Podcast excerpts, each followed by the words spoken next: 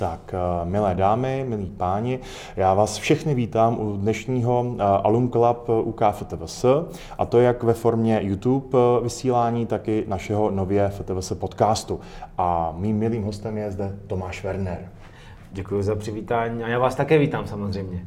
Tak, je vidět, že v sobě nezapřeš moderátora. Já na úplný úvod, než věřím, že vlastně většina posluchačů a diváků bude vědět, o koho se jedná, ale přece jenom já si jako pro jistotu tady neodpustím přečíst těch pár poznámek, které tady mám. Takže desetkrát mistr republiky, mistr Evropy roku dva tisíce osm, v roce dva tisíce devět si byl jedničkou ve světových žebříčcích krasobruslařů. Seš účastník tří olympiád a nakonec tedy moderátor olympijského magazínu České televize. A plus tedy nyní trenér a, a vlastně businessman, máš své, svoji akademii. Je to hodně. Jak jsi to dokázal? Za to vlastně tuším, že za chvíli ti bude třicet pět.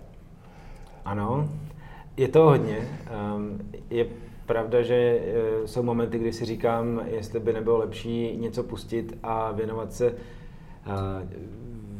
věnovat všechnu sílu a energii zase tomu jinému projektu. A na druhou stranu všechny moje projekty, a tak jak byly naplánované, tak se zbíhají v jednu myšlenku. A to je, já bych se rád udržel v českém sportovním prostředí, a rád bych ho ovlivňoval, a to úplně nejde jenom, jenom nějakým povídáním od stolu, ale jde to tím, že se člověk doopravdy zapojí. Proto máme už tři roky a s mojí a, partnerkou, ale teď opravdu jako obchodní partnerkou s Petrou Běhnovou vedeme akademii. Akademii jsme nemohli vymyslet žádný jiný název než Akademie Tomáše Vernera, ona se to krásně zkracuje na A T V. Tak, tak tuhletu akademii vedeme tak, abychom působili na nejprve krasobruslařské prostředí a, a potom se můžeme možná rozvíjet dál.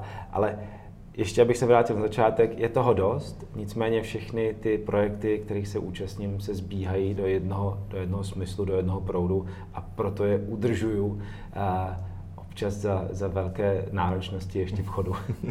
A, vlastně ten, ten výčet je skutečně široký, ale zároveň asi chápu, že to jsou věci, které ti do života přicházejí a přicházejí přirozeně, že to není, že by si vlastně někde ty cesty si jako těžce prokopával, prostě to přijde a ty to přijmeš a nějakým způsobem zužitkuješ ve svůj prospěch, respektive ve spor- prospěch třeba té sportovní veřejnosti.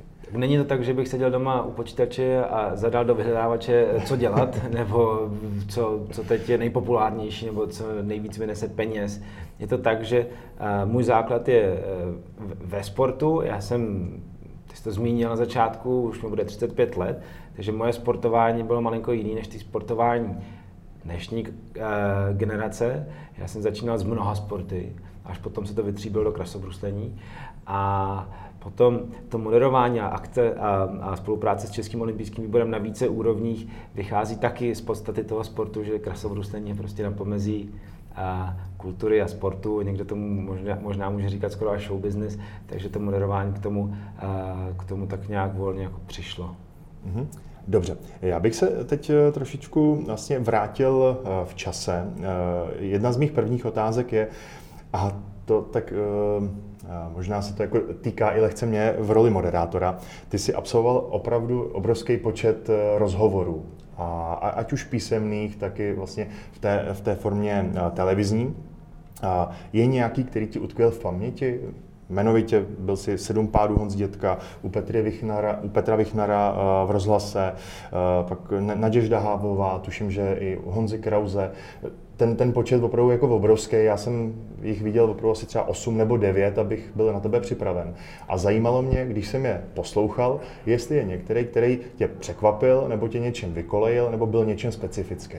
Tak ono je několik. Já zmíním první, bo já jsem dokonce měl to potěšení nebo tu čest být dvakrát u, u pana Krause, a, ale tam ta ikona a, a doopravdy ten, ta síla osobnosti pana Krause a vlastně až skoro zastrašující. Jo? Já jsem tam, když jsem se zpětně koukal, nebyl svůj, ne, ne, necítil jsem se dobře, protože jsem doopravdy věděl, že jsem obrovsky sledovaným pořadu, moderátor je skvěle připraven, vtipný, zábavný, a vlastně na mě tam jako nezbylo toho tolik, A, a, a z druhé strany jsem si uvědomoval tu, tu velikost a přesah ostatních hostů, kteří tam chodí, a najednou jsem si připadal až skoro méněcenně. Jsem krasobruslař, dě, dělám krasobruslení, studuju školu, ale ty témata nejsou úplně do zábavního průmyslu. Nakonec to dopadlo dobře, ale myslím si jenom díky panu Krausovi. Mm-hmm. Um, on to, on to vedl, vedl to silnou rukou a vedl to, vedl to skvěle.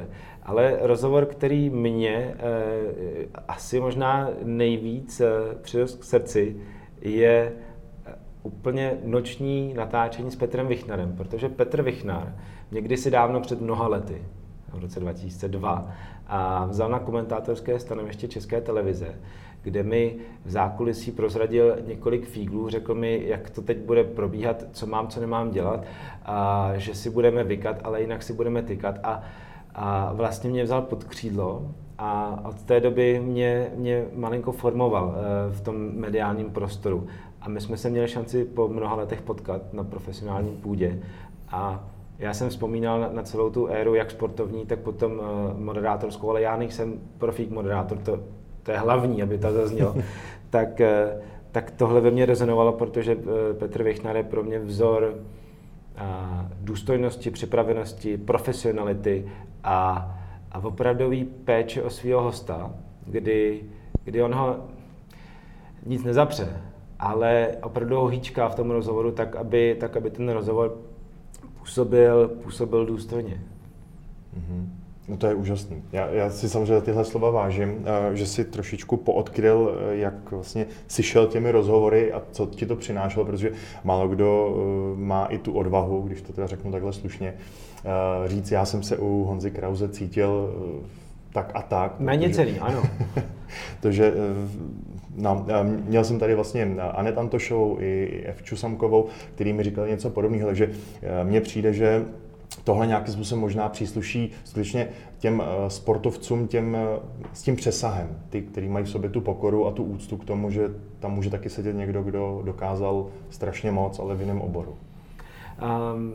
To je, to je A a, a, a B, B toho je doopravdy, ten, ten pořad je sledovaný, je obrovsky sledovaný, má, má historii a diváci už od něho mají jako velké očekávání. A teď je doopravdy ta, ta úzká specializace životní moje, nemusí být každýho gusto a, a doopravdy hmm. to může mít ten efekt úplně opačný. Řeknou si, ježišmarja, takovej, takovej trouba, co tam vůbec les. A, a, To, to, to hmm. potom není dobrá, dobrá prezentace ani, ani mě, ale ani toho sportu, který já, já zastávám. A zatím stále jakoby zastávám sport nebo reprezentuji sport, který je divácky populárně sledovaný.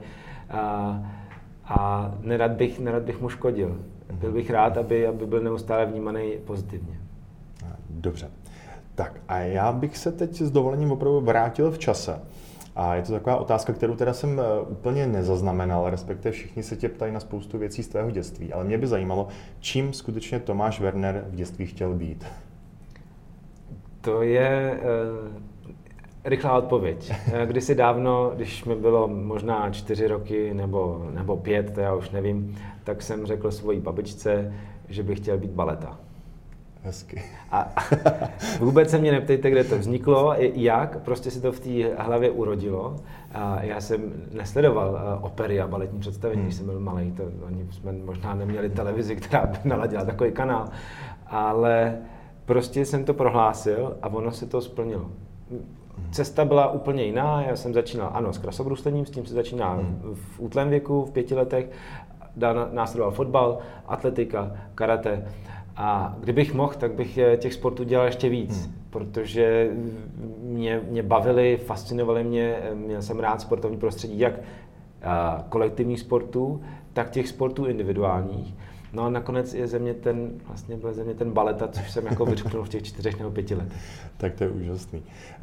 Já si teď tímhle trošičku pomůžu, protože těch rozhovorů jsem skutečně od tebe slyšel x, všichni se tě nějakým způsobem ptají na to, kdo byl důvodem tvého začátku krasobruslení. Vím, že to byla Štěpánka, že ti bylo asi pět let a zároveň se tě všichni vlastně ptají na to, jak to vlastně pak s tou Štěpánkou bylo. Tak a ty jsi zmiňoval, že nevíš. Tak jestli tím, že tě vlastně všichni tlačili k té odpovědi, jestli už víš, tak moje otázka je, jestli teda už skutečně víš, co ta Štěpánka vlastně dělá.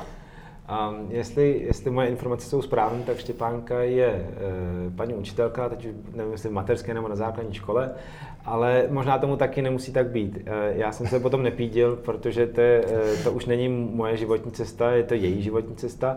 A nicméně ona opravdu byla ta, která mě motivovala, abych, abych začal provozovat sport, o kterém jsem neměl žádnou představu. Neměl jsem tušení, co, co to je, ale měl jsem holt potřebu s ní strávit více času. A nakonec to bylo krasobruslení. A t- tak mi jenom vysvětli, vlastně Štěpánka, co jsem vyrozuměl, tak ona s tím krasobruslením skončila záhy. A ty si pokračoval dál, tak jako co se stalo? Objevila se tam nějaká Štěpánka dvě, nebo prostě už si jako, e, měl tu motivaci a chtěl si e, být tou jedničkou? No, potom, co Štěpánka odešla z, z krasobruslení, a já si nedokážu vybavit, kde to přesně bylo, ale myslím si, že to bylo tak po dvou, po třech letech, no maximálně po čtyřech, tak tou dobou já jsem se už krasobruslením bavil. A bylo to věc, která mě naplňovala, motivovala a kladla mi neustále nějaké výzvy. A taky mě doopravdy bavilo sportování v kolektivu, kde jsme, kde jsme vlastně jako si soupeřili, ale byli jsme součástí jednoho klubu. Hmm. Já jsem začínal v Českých Budějovicích, ten klub byl velký, početný a když to úplně vezmu, tak, tak možná, že, že jsem tehdy byl sebestředný a, nebo egoista. A bavilo mě jako být na tomhle sám a potom ten třeba přebor nějaký závod, jako snažit se vyhrát sám, sám se ho vyhrát. A to ve mně přetrvalo, přestože teď třeba opravdu zpětně vnímám, a vnímám trošku smutek v tom, že jsem neměl šanci si doopravdy jako na vrcholový úrovni zahrát a, a, týmový sport, protože ta sounáležitost s týmem je zase úplně něco jiného a kdybych se možná naradil ještě jednou, tak bych si vybral týmový sport. A který by to byl? Je to, je to něco zase spjatýho s ledem? Nebo není, naopak? Není, ne? není, není. Já jsem, měl jsem ambice na to, že bych si vyzkoušel hokej, dokonce mám hokejovou výzbroj, a protože se živím vystupování ve společnosti, ať už je to trénink, nebo řízení akademie, nebo, je, nebo to jsou rozhovory, tak, tak tady to si musím chránit. A tak mám pořízenou mříž, celou mříž, to si myslím, že s tou mříží hrajou jenom junioři. A A nebo s proměnutím, hmm, já nevím, jestli můžu říct, jako, no, bojácní bo, bo, bo, lidé, ale já přes tu mříž vůbec nic nevidím a mě hrozně překáží, takže vlastně v tom, v tom hokeji bych to moc jako daleko nedotáhnul. Ten fotbal mě lákal daleko víc. A zkusil jsi fotbal? A... Já jsem zavnímal, že jsi měl zranění, vlastně kotník, tuším, že to ano. Bylo, že, že to nějak jako došlo k tomu, že už si radši teda ten fotbal vyřadil. Um, to zranění bylo čistě z krasobruslení, ten fotbal už jako vlastně nešlo kombinovat s tím, jak, jak vzniká náročnost na, hmm. na, na ten daný sport, tak už se prostě fotbal a krasobruslení dohromady nevešly do denního režimu. A byla to bolestná ztráta, ale nakonec jsem volil prostě podle toho, kde jsem viděl svoji budoucnost a podle, podle svých Uh, asi tehdy představ o, o tom, že já sám, všechno sám. No to tak ve sportu vůbec nejde, ale tehdy jsem si to tak představoval.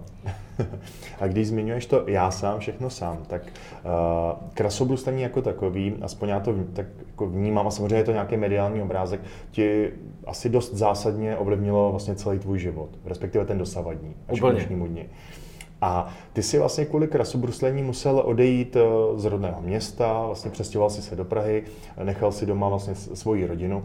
Jaký to vlastně pro tebe bylo, to, že si asi nějakým způsobem, a vnímám to tak rodinný typ, a teď odejít od té rodiny a přejít do Prahy, tak jak jsi to vlastně zvládal jako, jako kluk?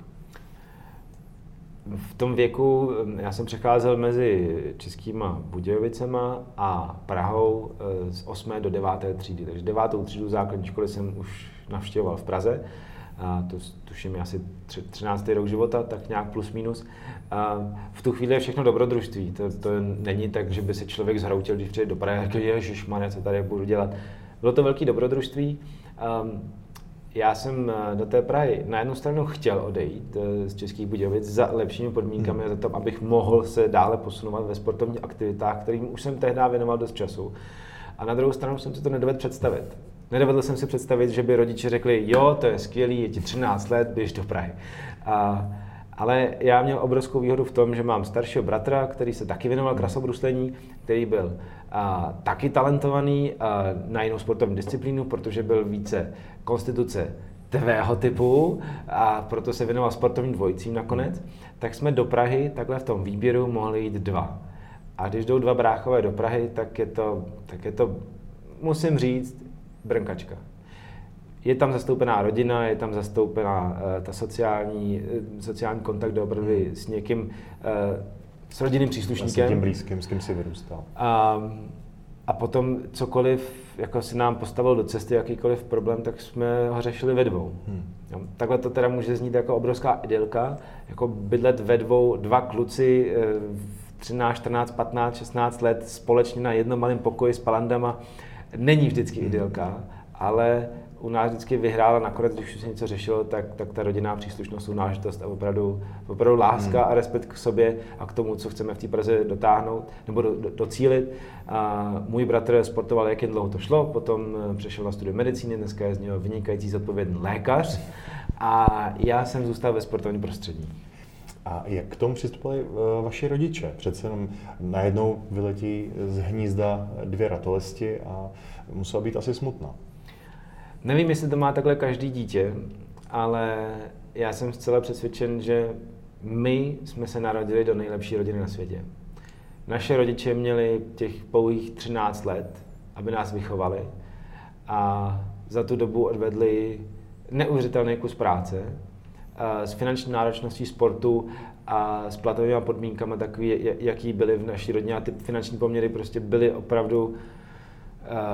Až zpětně vím, že to bylo za čarou, že, že opravdu ta podpora sportu šla za, za čáru teď z mého pohledu zdravého rozumu, ale naši rodiče nám nikdy nedali pocítit, že, bychom, že by nám zakázali sport, že bychom byli těsně před bankrotem a nebo na nás u, u, vlastně navalili vinu toho, a víte, kolik to stojí, a víte, kolik my investujeme do vás, a víte, kolik času a toho ježdění, tak to tam nehrálo roli.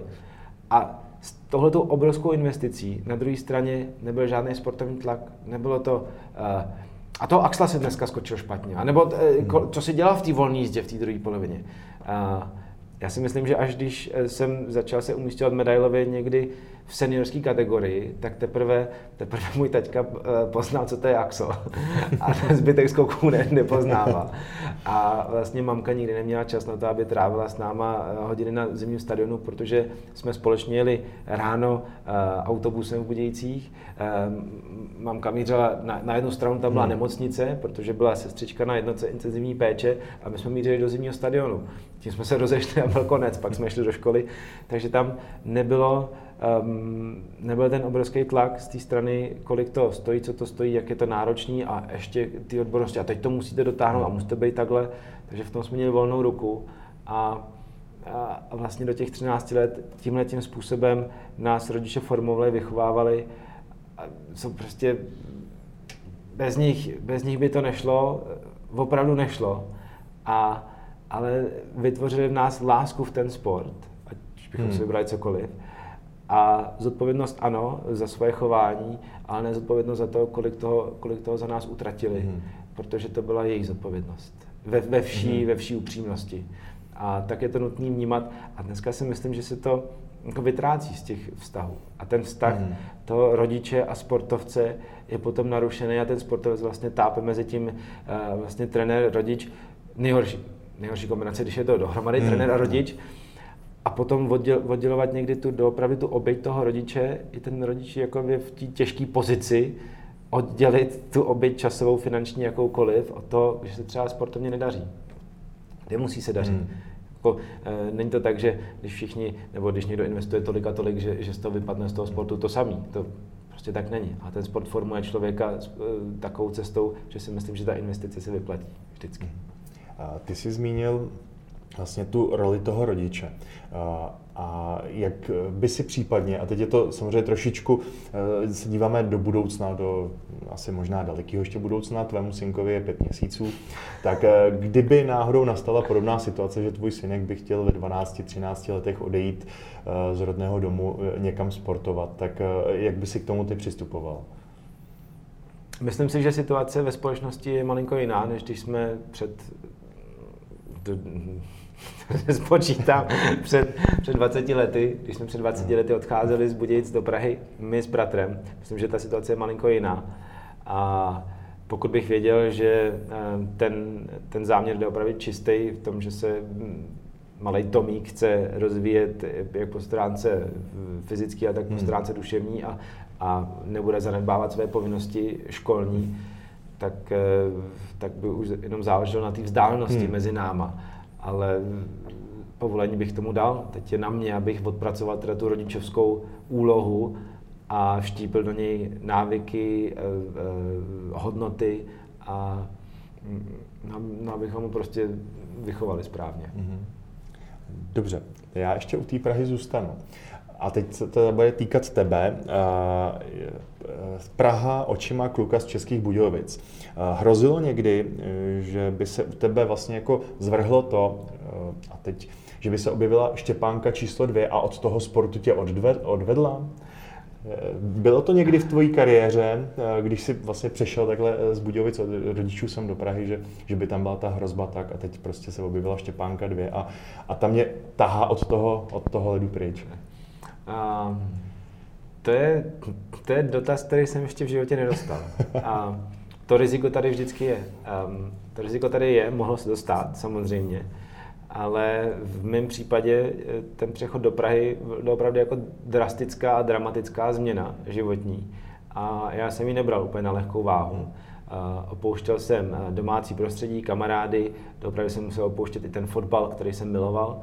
A tak jsem věděl dost přesně, proč v té Praze jsem. A já neříkám, že žádný Štěpánky dva, tři, čtyři, pět nebyly. Ano, byly. Uh, musel jsem se učit tak trošku uh, komunikační diplomacii a opravdu nekomunikovat se, se slečnama nebo s dívkama, s kterýma jsem se takhle významně přátelil, tak s nima nekomunikovat uh, žebříček priorit. Ale za mě ty priority byly jasně nastavený. Já jsem chtěl sportovat. To bylo A. Hmm. A sport byl číslo jedna. Číslo dva byla škola. Teď mi někdo řekne, no to takhle se jako tváří, a, a aby vypadal dobře. Ne, číslo dva byla škola, protože kdybych neplnil školní povinnosti, tak přijde zásah vyšší moci a to byly rodiče.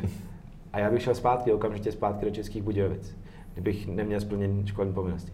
A na třetím místě teda byl prostor pro vztahy. Um, Tohle se samozřejmě ale s, s, s dívkou ve věku třináct, patnáct let, šestnáct, se... Prostě tohle se nedá komunikovat. Takže to jsem si nechal pro sebe, ale já jsem v tom jasno měl. A prožíval jsem si svoje mladické lásky, ano, určitě jsem možná občas mohl trošku víc odpočívat a neběhat po rande, někde, někde po, po Praze, po parku. Určitě ano. Pacína podobně. Tak, určitě ano, ale ty priority byly jasné. Hmm. Uh... Ty a F T V S vlastně ukončil si gymnázium a Fakulta tělesné výchovy a sportu byla jedinou tvojí volbou, nebo, nebo těch variant vysokých škol bylo několik? Těch variant vysokých škol bylo hned několik. Fakulta tělesné výchovy a sportu se nabízí pro každého sportovce, ale úplně jednoduchá varianta to nebyla. Tou dobou, když jsem se hlásil na F T V S, tak tady mnoho aktivních sportovců nestudovalo. A tehdy fakulta měla pověst takovou, že úplně nefandí vrcholovým sportovcům. Hmm. Um, že to rozhodování bylo mezi Filozofickou fakultou, mě obrovský mě zajímala psychologie, a protože si myslím, že sportovní výkon je dneska možná opravdu ještě z větší části tady, než, než ve svalech, ale tam jsem se nedostal, teď, teď se můžu veřejně přiznat, že tam jsem si taky připadal jako hlupák, protože dvakrát jsem zkoušel přijímačky na, na Filozofickou fakultu do oboru psychologie, ale to přijímací řízení mi přišlo tak, jako, že by člověk už měl tu psychologii vlastně vystudovat a pak má šanci se tam dostat.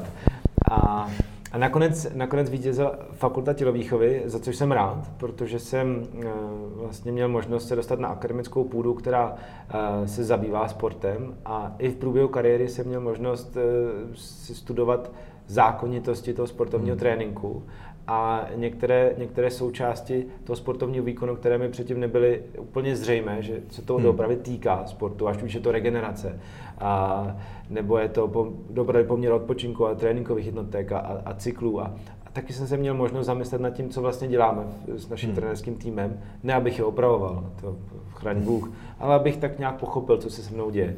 Takže fakulta potom byla pro mě volbou číslo jedna. Malinko jsem se bál, že to nebude skloubit s vrcholovým sportováním. A až na, na jeden vodácký kurz, myslím, že to šlo skloubit krásně. Takže ten strašák byl, byl hmm. falešnej. A moje zkušenost vlastně byla ryze pozitivní. Já jsem si studium, to bakalářský studium protáhnul o jeden rok déle, tuším. Hmm. A, a no, ale jinak, jinak jsem tady nevnímal vlastně žádný drama. A ten strašák opravdu se ukázal, jako, že, že to bylo... Ty, ty jsi teď zmínil ten vodácký. Já samozřejmě uh, jsem, uh, při tom, jak jsem poslouchal ty rozhovory s tebou, tak tam padlo několikrát, že jsi, uh, vlastně jsi prošel kurzem na divoký vodě vlastně v Troji. A že tam byl vlastně tvůj obrovský strach z toho, aby si nebyl vyhozen ze studia. A moje otázka směrem k tomu tedy je, kdo byl tím učitelem, kdo ti nakonec řekl, buď v klidu, vem si vestu a pojď, pojď na vodu? Ježko, ještě vzpomeneš si na to ještě? Je, ježko, z roky, to bude strašný, a to tam, to, jako to tam necháme tady v, v, v rozhovoru. Je to, ne, nevzpomenu si, nevzpomenu si. A, a je mi to strašně líto, no, je to už pěkných pár let. E, Tak my tam, když tak potom v titulkách dáme do toho to, to Já to jméno, do, do, ex post. Do, do, ex post doplním. Bylo to několik let. Um, já jsem se kvůli tomu kurzu vracel z tréninkového centra v Německu. Jel jsem šest set kilometrů přes noc, abych se do něho zapsal, protože uh, oficiálně bylo přesně řečeno, kdy, kde, v kolik hodin a zpoždění se netoleruje a tak dále. Mimo jiný jsem tam byl lichý a byl jsem tam dodán jako, jakoby, jakoby navíc. A to už bylo teda se vstyčeným prstem. A ta akademická půda tady někdy se tváří vel, velmi přísně, ale když jsem přišel do té loděnice, opravdu jsem padnul na kolena a omluvil jsem se za svoje zpoždění, protože jsem byl v jiné loděnici, než to je správné. Tak na mě koukali jak, jako na blázna a říkali opravdu, ježišmane, z tady vestu a do běžní se převlíknu do hodného pranu a jedem. A na, nakonec znova i, i tenhle ten zážitek té soudržnosti toho sportovního akademického prostředí, té lidskosti, a toho nadšení a adrenalinu. Jako ona divoká voda, to může vypadat hezky, když se člověk kouká ze břehu, ale tam, tam v těch bubnech je to úplně jiný. Tak tohle to mě nakonec posilovalo, utvrzovalo, utvrzovalo mě to v tom, že ta fakulta byla správná volba. A já tam teď vložím otázku od našeho pana proděkana Hojky, který se ptá, vlastně ty jsi skončil studium bakalářem, pak to bylo vlastně jako už těsně předtím, aby si naskočil do, do magistra, tak jestli tedy budeš pokračovat dál v tom magistrovi, se ptá. um. To je otázka, která teď má otevřenou, otevřenou, vlastně otevřenou odpověď. Já jsem vlastně byl přijat do hned navazujícího magisterského studia, hned po dokončení bakaláře, a, ale já jsem potom odjel, odjel trénovat do Kanady na tři roky, takže jsem to přerušil. A následně jsem se vrátil, dokončil jsem v rámci duální kariéry Českého olympijského výboru, jsem měl možnost studovat na Vysoké škole ekonomie a managementu, tedy ve Stodulkách, kde jsem si udělal nějaký základ ekonomického vzdělání, takže tam jsem dodělal M B A program. A to je, pardon, že ti skáču, to je, to je pověstné, jak si uh, teoreticky uměl spočítat. Ano. Jo, tak to je. Ano, ano, k tomu se možná ještě ano. dostaneme. Takže teoreticky spočítat umím spoustu věcí. A, takže mám bakaláře na fakultě, M B A na Vysoké škole ekonomie a managementu. A pak jsem si říkal, dodělám si magistra. Přihlásil jsem se a v tu chvíli se pár věcí změnilo v mém životě a já jsem to opravdu už nezvládnul nikde najít čas na to, abych studoval opravdu to magisterský studium. Prošel, nicméně jsem zaměstnancem dlouhodobě Vysokoškolského sportovního centra, nově se jmenuje Viktorie, a to spadá pod Ministerstvo školství, mládeže a tělovýchovy, a tam, abych mohl působit, tak je na nás kladen nárok, abychom dosáhli nejvyššího trenérského vzdělání, což si teď dodělávám.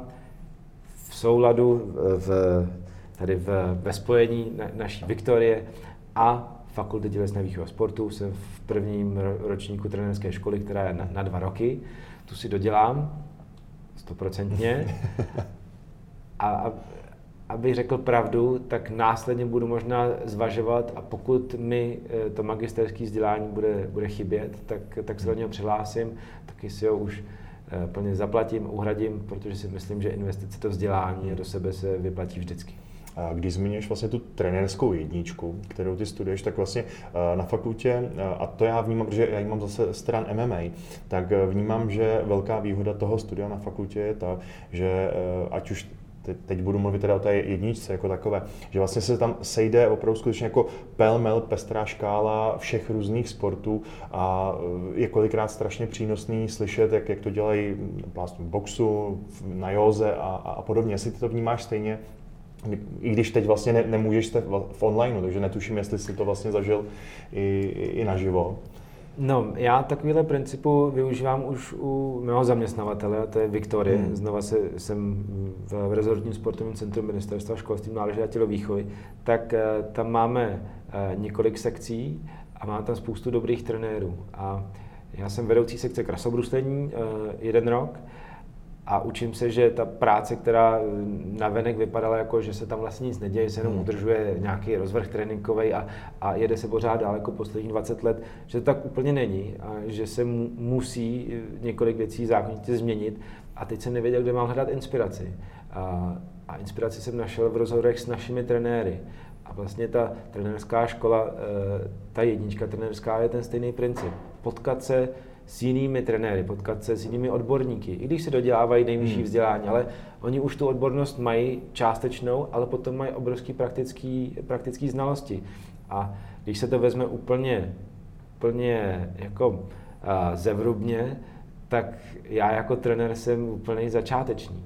Já mám zkušenosti ze sportu, z aktivního, já mám zkušenosti z z několika trenérských týmů. Já se učím dokonce, já tři roky konzultuju, mám mentora v Americe, za kterým lítám a pravidelně k němu lítám.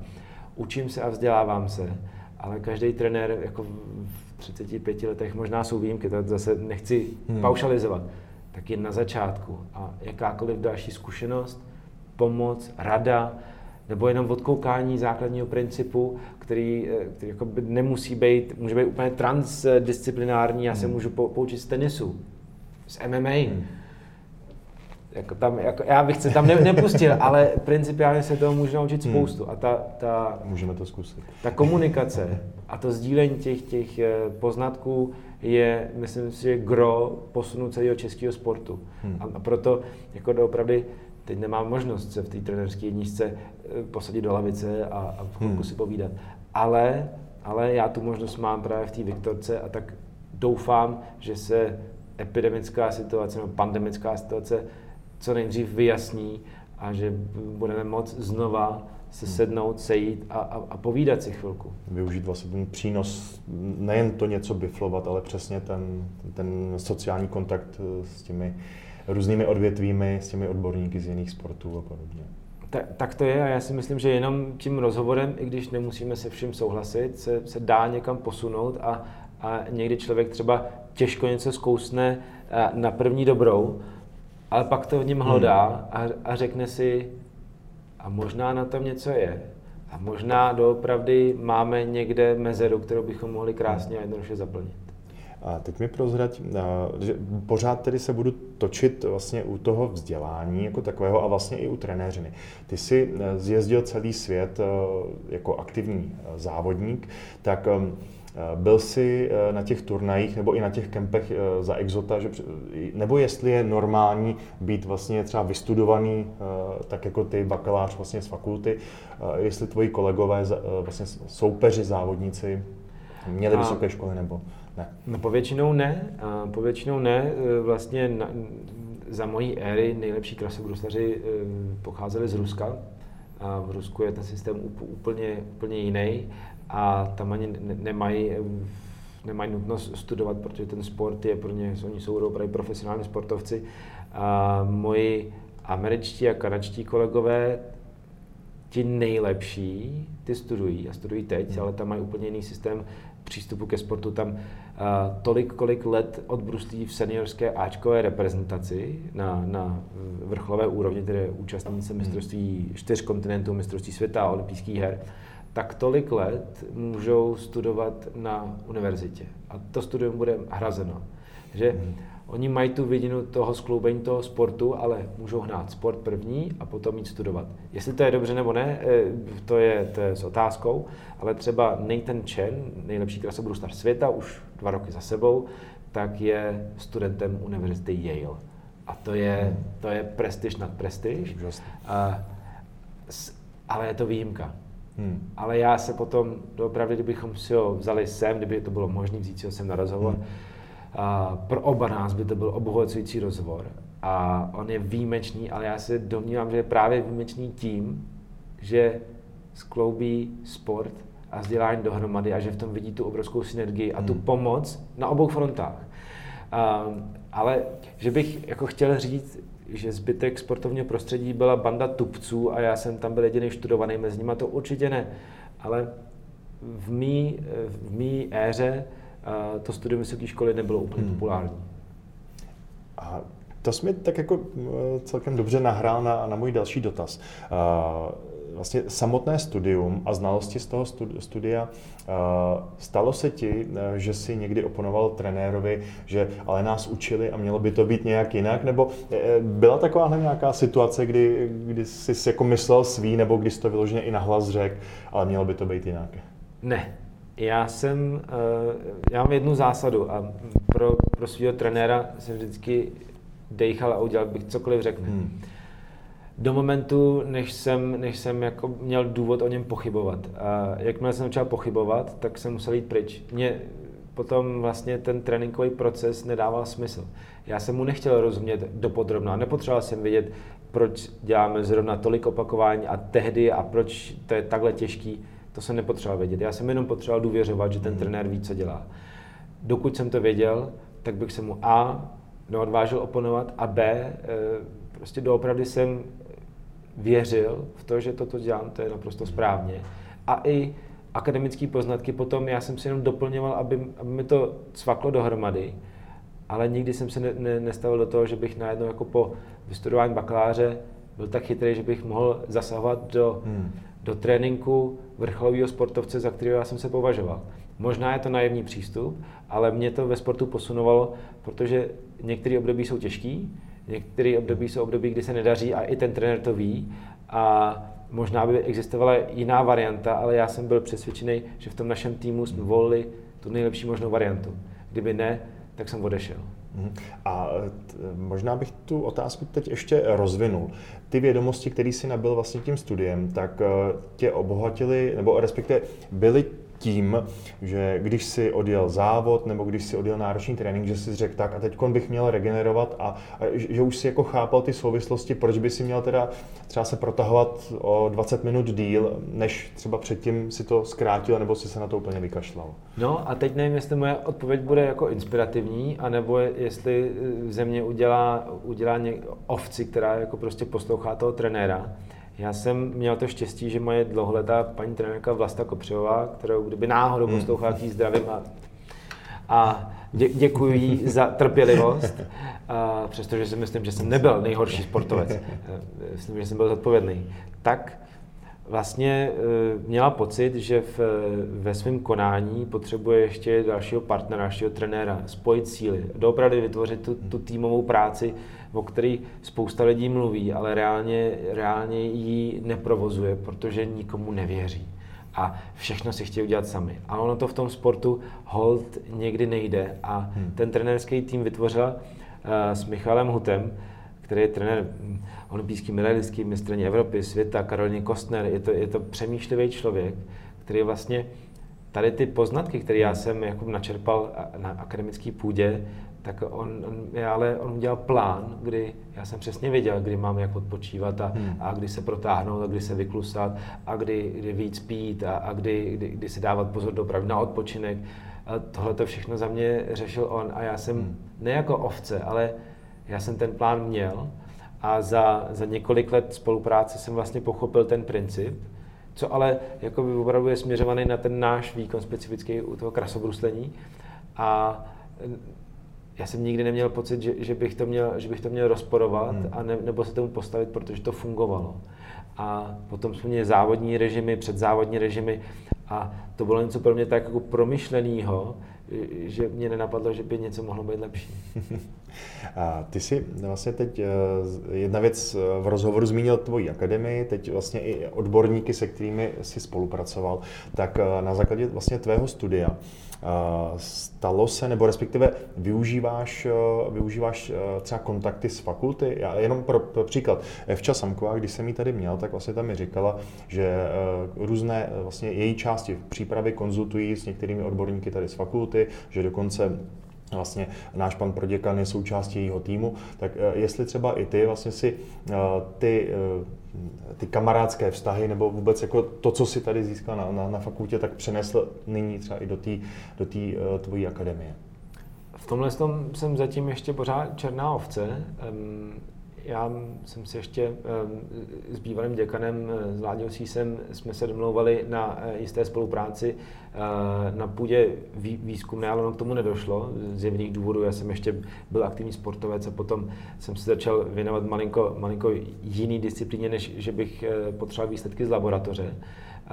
S panem docentem, ne, už profesorem Hellerem, je to, je to správně, tak s tím spolupracujeme úzce jako sportovní odvětví, kdy oni mají obrovské znalosti a, a záznamy a zkušenosti s, s testováním fyzické připravenosti přímo krasobruslařů, protože ty záznamy tady jsou a dají se hezky prolínat s tím, jaká je, je potom závodní úspěšnost a hmm. co je vlastně ta ideální připravenost. Takže v tomto oboru ano, ale jinak ne, jinak jsem ty odborníky hledal potom jinde a, a to z, z toho důvodu, že krasobruslení je tak specifický sport a, a na té akademické půdě a i v, v publikacích m, českých nemá tu oporu. A, takže já, já jsem díky paní Kopřivové, která je dvojnásobně diplomovaný trenér, hmm. a spolupráci s Michalem Hutem jsem se potom dostal do jiných týmů a tam, tam vidím, tam vidím tu, tu oporu té odbornosti. A díky olympijskému výboru, kde sedím v několika komisích, jsem se měl možnost potkat s dalšími odborníky úplně z jiných hmm. sportovních odvětví a, a to mě posouvá dál. Ale abych to zkrátil, takže tady, tady ty kořeny Úplně, úplně nemám, ale je to jenom tím, jak se vlastně vyvíjela ta moje kariéra i ten přechod do toho, do toho, do toho trenérského prostředí. Mm-hmm. A já ještě to, poslední otázku, respektive ono asi se kolem té fakulty budeme motat ještě dál, ale taková jedna z posledních otázek, která je cílená vyloženě na tvoje studium, respektive na to, že ty si od, já tady pro jistotu přečtu, od pana rektora si dostal mimořádné vyznamenání. Byl jsi mezi významnými studenty. Jaké to pro tebe bylo? Protože já, co jsem tam zavnímal, tak tam byli studenti z lékařské fakulty, z filozofické fakulty, ty právnické a ty vlastně takový solitér za Fakultu tělesné výchovy a sportu, tak jaký to vlastně pro tebe bylo? To bylo, to bylo šokující a samozřejmě to obrovsky potěšilo. Potěšilo mě to v tom smyslu, že si někdo všimnul, že si ne plním povinnosti studenta, ale že, že se opravdu pokouším dál vzdělávat a mezi tím ještě sportuju na docela dobrý úrovni. A to, že si to všimnul pan rektor, tak to bylo zadostiučinění, prostě zadostiučinění, tečka. Když jsem se ale potom dostal na, na, na, na půdu rektorátu a zjistil jsem, kdo tam všechno se mnou je, tak, tak jsem si v tu chvíli znovu připadal malinko, malinko um, nepatřičně. Malinko nepatřičně, protože tam byli a studenti, profesoři, docenti a byla tam obrovský objem vědomostí a dosažených výsledků a v tu chvíli jsem si říkal, to možná to moje studium a krasobruslení tady úplně nestačí. Nicméně a, i, i, i tohle e, vlastně je, je jenom vnitřní pocit a jestliže jsem dostal ocenění, tak to bylo na základě něčeho, co možná může považovat jako motivaci pro další sportovce, studenty. A neberu se jako laureáta, který je hoden nějakého extrémního ocenění. A bylo to potěšující, ale znova jsem si připadal, jako že tam úplně nejsem na své půdě, protože a, když byl výčet těch cen a, a, a těch důvodů pro to ocenění dalších, a, dalších oceněných, tak, tak jsem se trochu krčil v rohu. Ale říkám, bylo to zadostiučinění a já jsem to přijmul s velkou radostí, grácií a nadšením. Tak já, co jsem zavnímal vlastně v tom tisku, když jsem se probíral i tímhle, tak tam právě bylo vidět, že Tomáš Verner, jako tvoje jméno, krasobruslař, v té době vlastně si, si byl opravdu tou světovou jedničkou, tak že v několika těch médiích tě jako rádi vypíchli, že vlastně si tam předčil ty všechny ostatní, že jako Tomáš Verner dostal taky to, to ocenění. Je to... Což, takhle, pardon, pro ten sport je to úžasný, to já jako vnímám, že zase jako pro, pro sport a vlastně pro sportovce všeobecně to je jako úžasná zpráva, že tahle možnost tady je.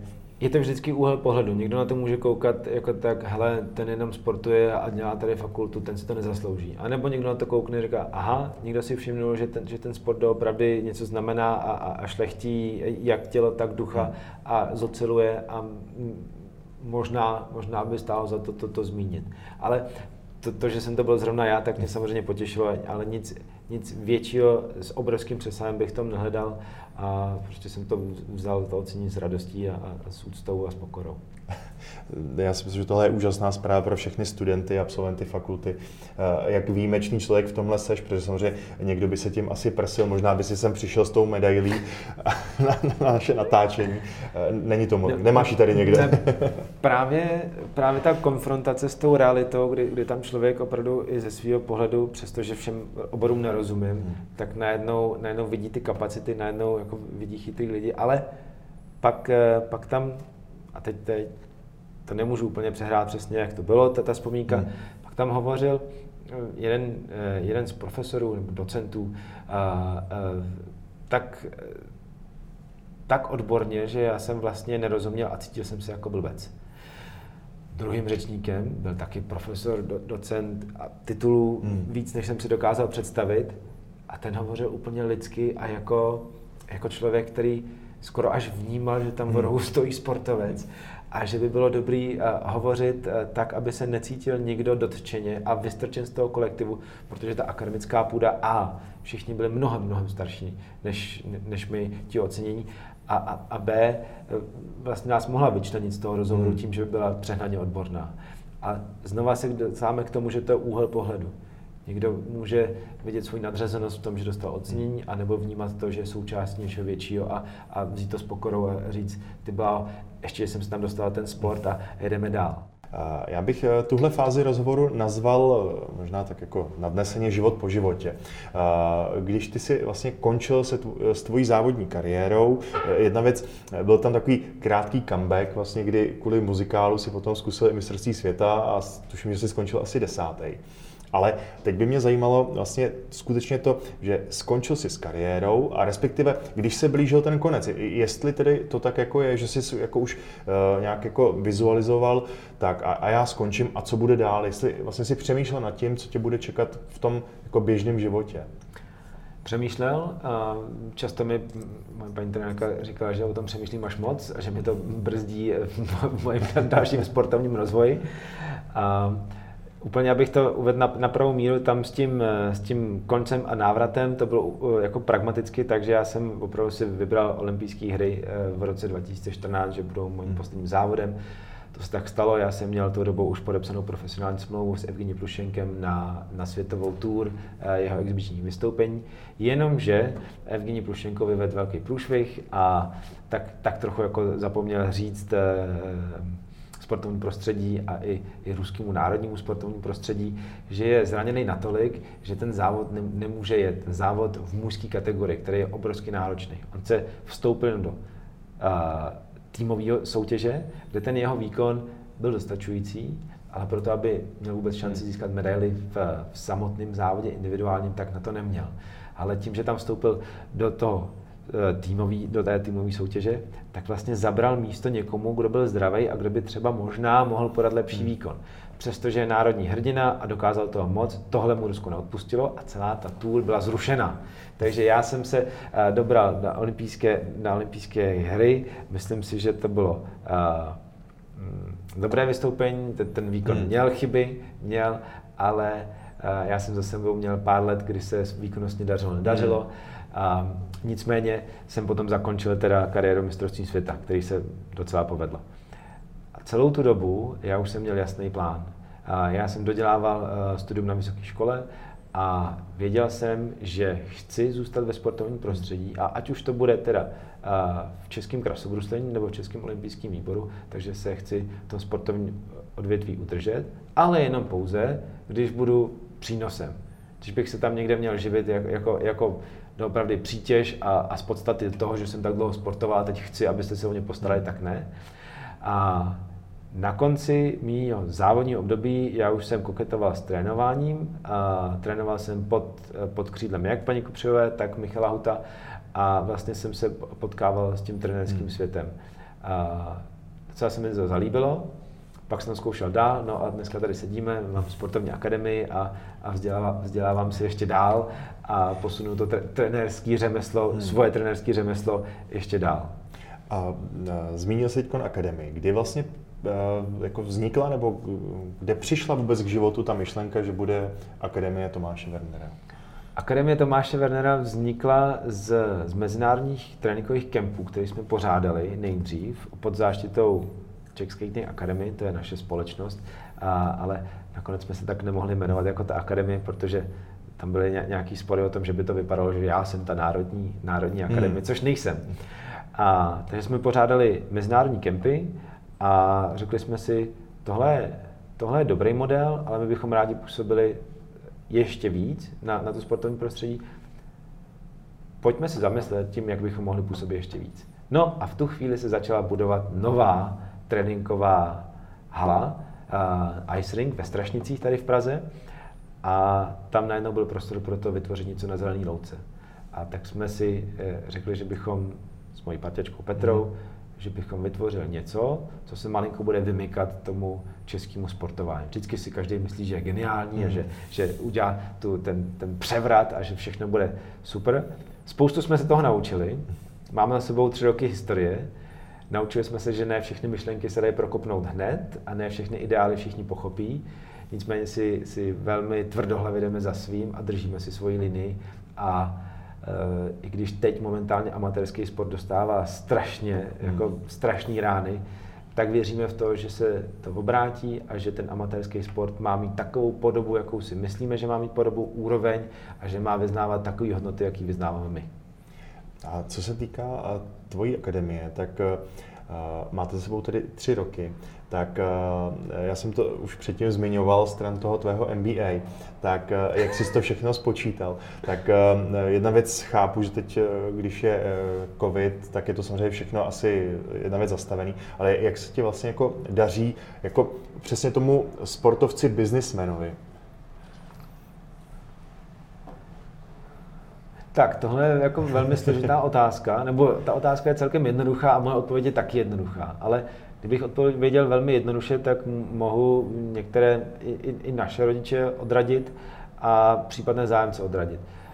Není to tak jednoduchý, jak jsem si myslel. Není, není, nejde všechno tak hladce, jak jsem si to naplánoval, nebo jak jsme to naplánovali. Taky se potýkáme s tím, že ne, ne všichni plní své závazky, ať už, ať už finanční hmm. nebo jiné, což do těch kalkulací jsme nepromítli. Uh, sport teď těžký odhlídnout od covidové situace, protože covidová situace s náma zamávala už vlastně před rokem. Uh, my, jsme, my jsme se museli přizpůsobovat novému majiteli, nové, no, novému vedení hmm. uh, haly. Uh, moje vlastní uh, myšlenky hmm, sportování a činí něčeho dobrého a opravdu jako rozvoje sportování uh, s tou radostí a s tou, s tou duší toho sportovce uh, narazila na tvrdou ruku biznesu, hmm. uh, kde uh, vlastně, když to řeknu přehnaně, není nic víc než excelovská tabulka hmm. a ta musí sedět, a když tam to nesedí, tak se prostě sportovat nebude. Ale i s tím jsme si poradili. Bylo to teda um, za cenu obrovský daně na mojí du- duševní uh, Duš, duševním, duševní rovnováze, protože jsem doopravdy narazil na to, že biznis je biznis a, a hezký myšlenky sportu, pokud nejsou podloženy eh, tou správnou přípravou hmm. eh, a i tou finanční stabilitou, tak je není kde rozvíjet.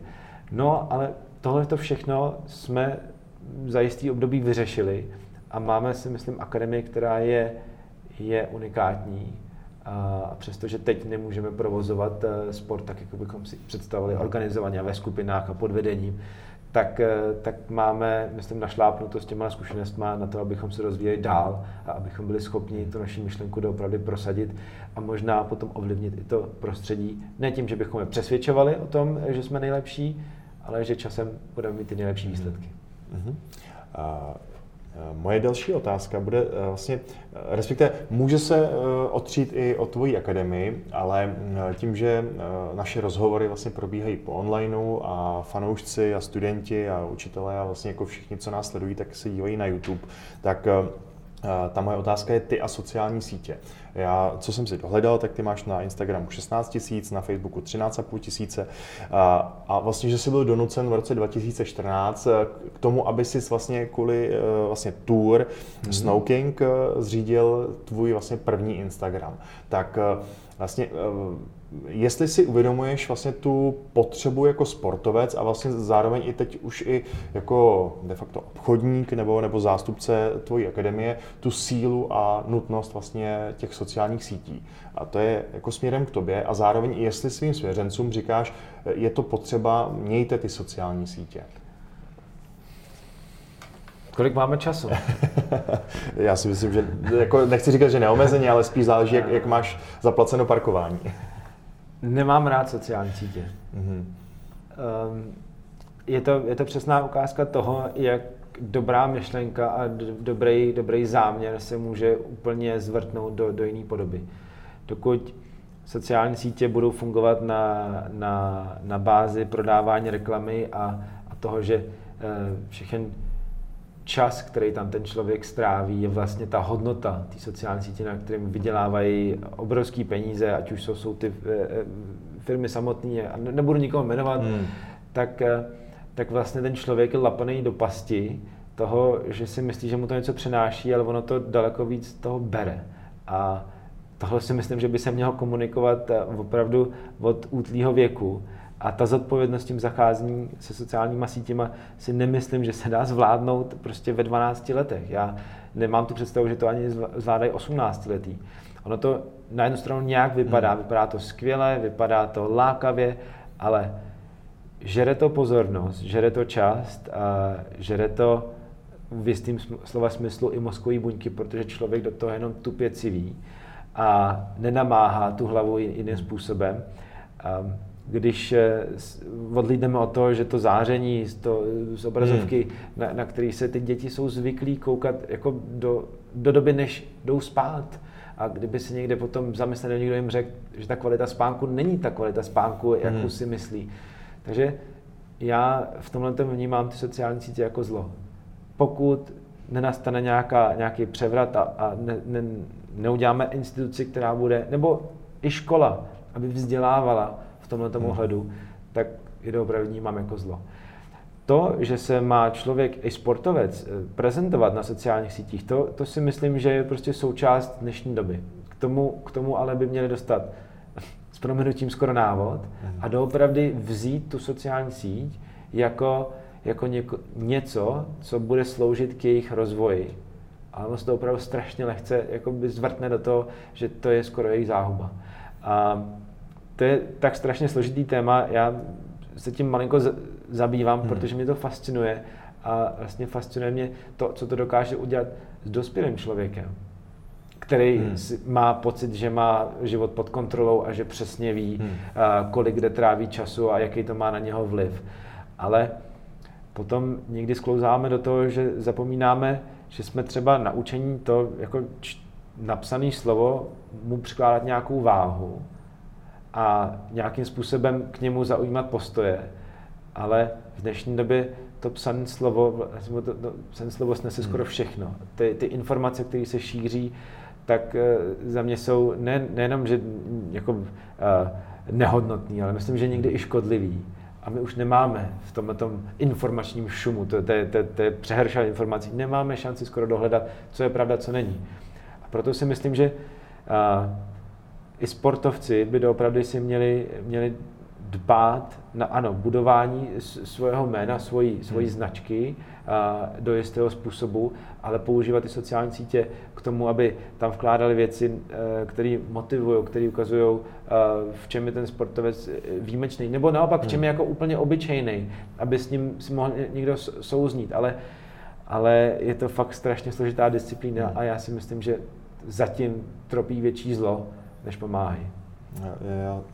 V tomhle směru bych tě rád vlastně doplnil, protože vlastně Filozofická fakulta vyšla s kodexem zodpovědného influencera, který se právě dotýká těchto témat, že vlastně ty influenceri, kdy sportovce považují za vlastně ty, které sleduje ten národ, sledují ty děti, jsou to vlastně pro ně ty hrdinové, takže si kolikrát ten sportovec neuvědomuje, jak moc sledovaný je a vlastně co může všechno zasít do toho jednoho malého kloučka nebo holčičky tím svým chováním nebo vystupováním na sociálních sítích.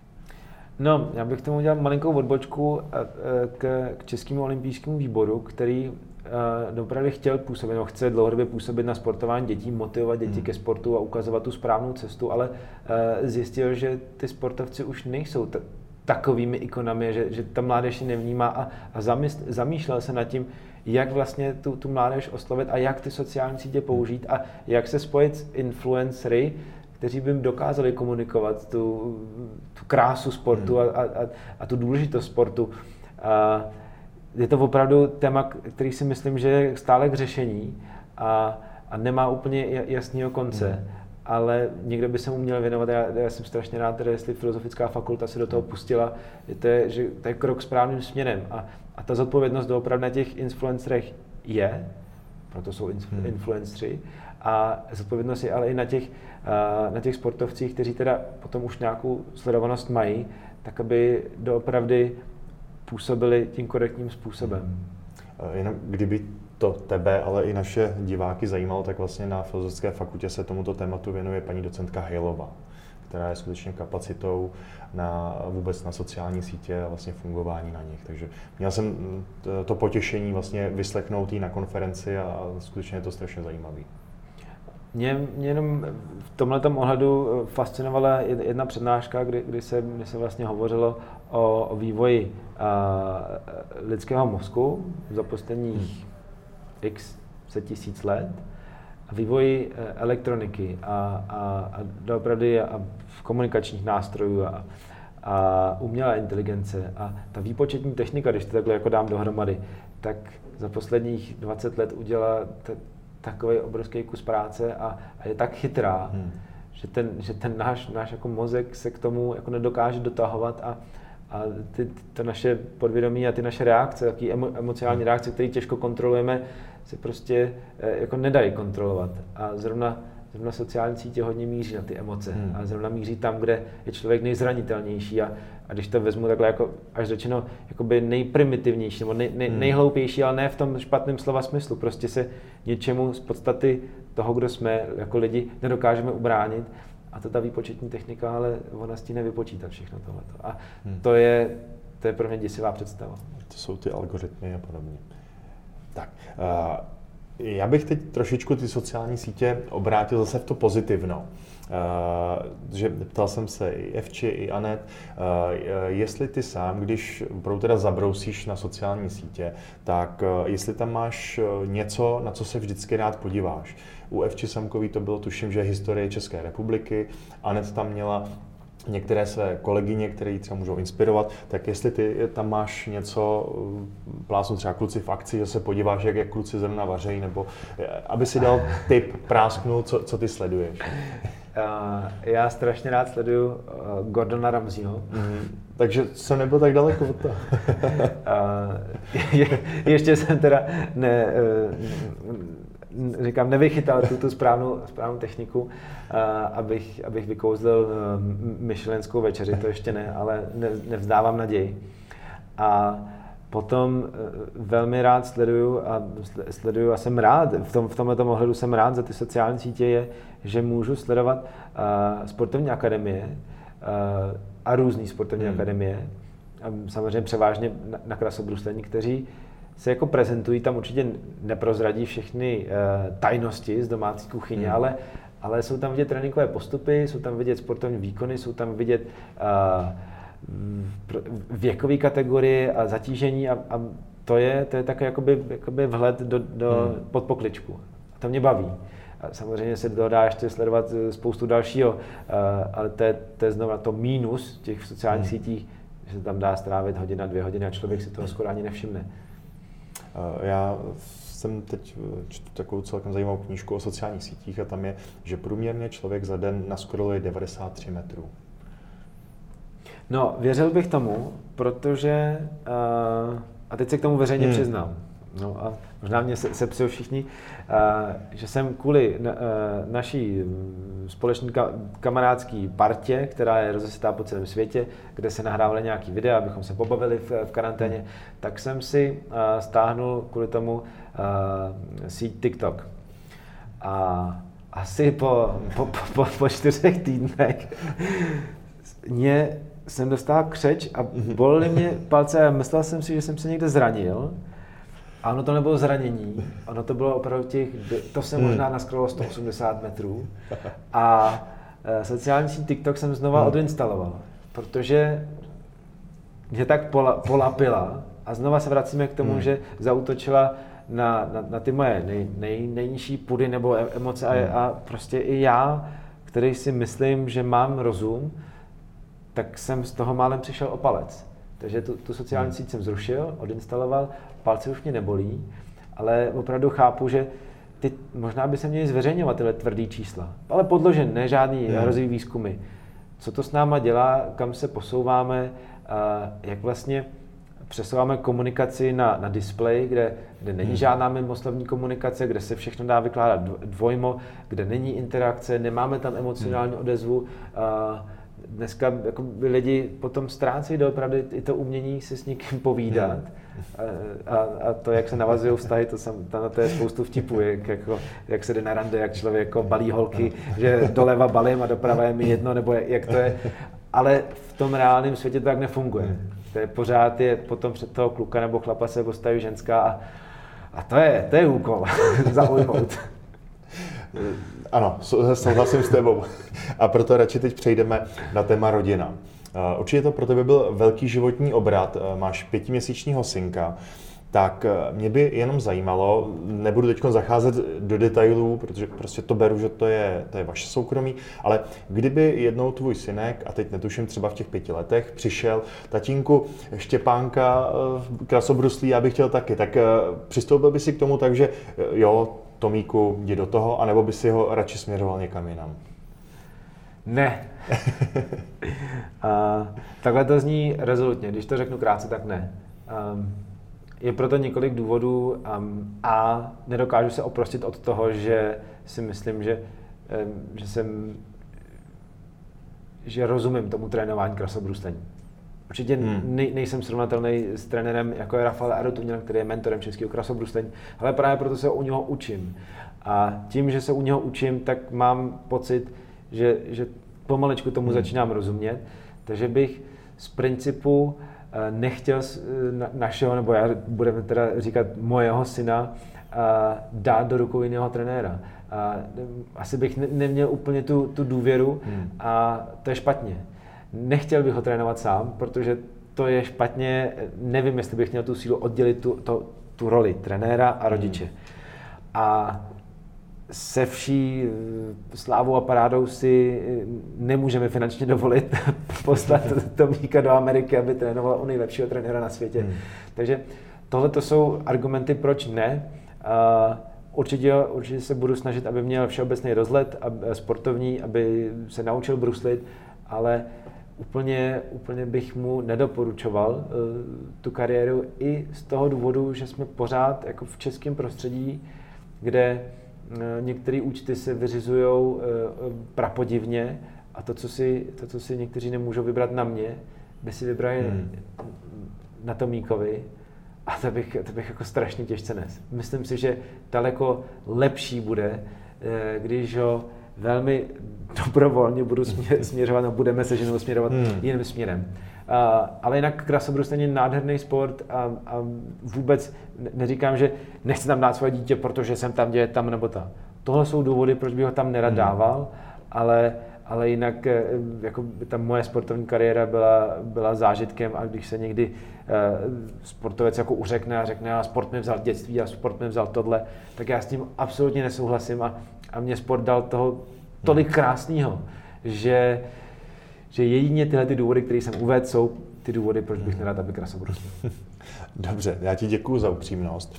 A vlastně mojí poslední otázkou bude, zase je teda složená ze dvou, kde se vidí Tomáš Verner za pět let a kde se vidí za deset let? Já, já mám úplně, úplně docela konkrétní představu. Vážně, takže máš opravdu jako takový to za pět let svatba Jugoslávie a, a první a... auto v ty pětiletky. Naštěstí první auto už mám za sebou, nerad bych o něj přišel, nevím, jak to bude vyvíjet pandemická situace, takže tu, tu úplně přehlédnu a budu hmm. dělat jako, že tady není. Um, já jsem, uh, jsem naopravdy během kariéry a těsně po kariéře podstoupil spoustu rozhovorů a skoro bych se mohl po- považovat za důležitýho člověka, když jsem tolikrát byl v médiích, ale postupem, uh, nebo potom to utichlo hmm. a já jsem se vrátil k té činnosti trenéra, vzdělávání a, a dalším činnostem a najednou jsem potkal lidi, kteří mají obrovské vědomosti a znalosti a, a mě učarovali. A v tu chvíli uh, já bych se třeba za pět, za deset let bych se rád vrátil někdy do, do rozhovorů, do, do, do médií, ale s podobnými zkušenostma, jako hmm. jsou ty lidi, kteří mě učarovali. A abych mohl promluvit, abych mo- mohl promluvit na základě e, znalostí, zkušeností, hmm. výsledků, abych mohl pomáhat formovat to prostředí, kde, kde chci zůstat v tom krasobruslení, hmm. v českém krasobruslení. A mezi tím, ale já musím ještě doopravdy toho hodně odcestovat, hmm. hodně toho strávit e, se svým mentorem, e, protože to, to další vzdělávání je, je gro toho, toho, toho mýho budoucího úspěchu, té vize, že bych rád pomáhal více, uh, více tomu českému sportovnímu prostředí. A teď to zní úplně jako pošetile, ale myslím si, že, že ty znalosti se dají, uh, dají nabít v následujících letech a potom praktikovat a z toho, hmm. aby vycházelo třeba uh, důvod, proč si Tomáše Vernera někdo pozve do rozhovoru, ne protože byl kdysi dávno mistr Evropy nebo olympionik, nebo že, uh, že chodil s tamtou nebo s tamhletou.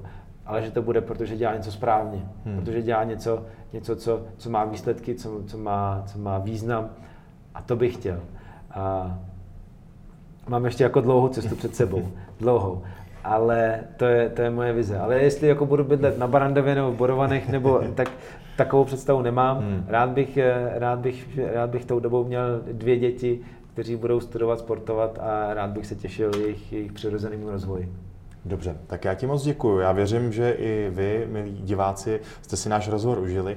Já ti přeju všechno nej, tobě i celé rodině a ať se daří. Děkuju, děkuju a vy, vy studujte, sportujte a, a mějte, mějte, mějte se rádi. Zůstaňte optimističtí.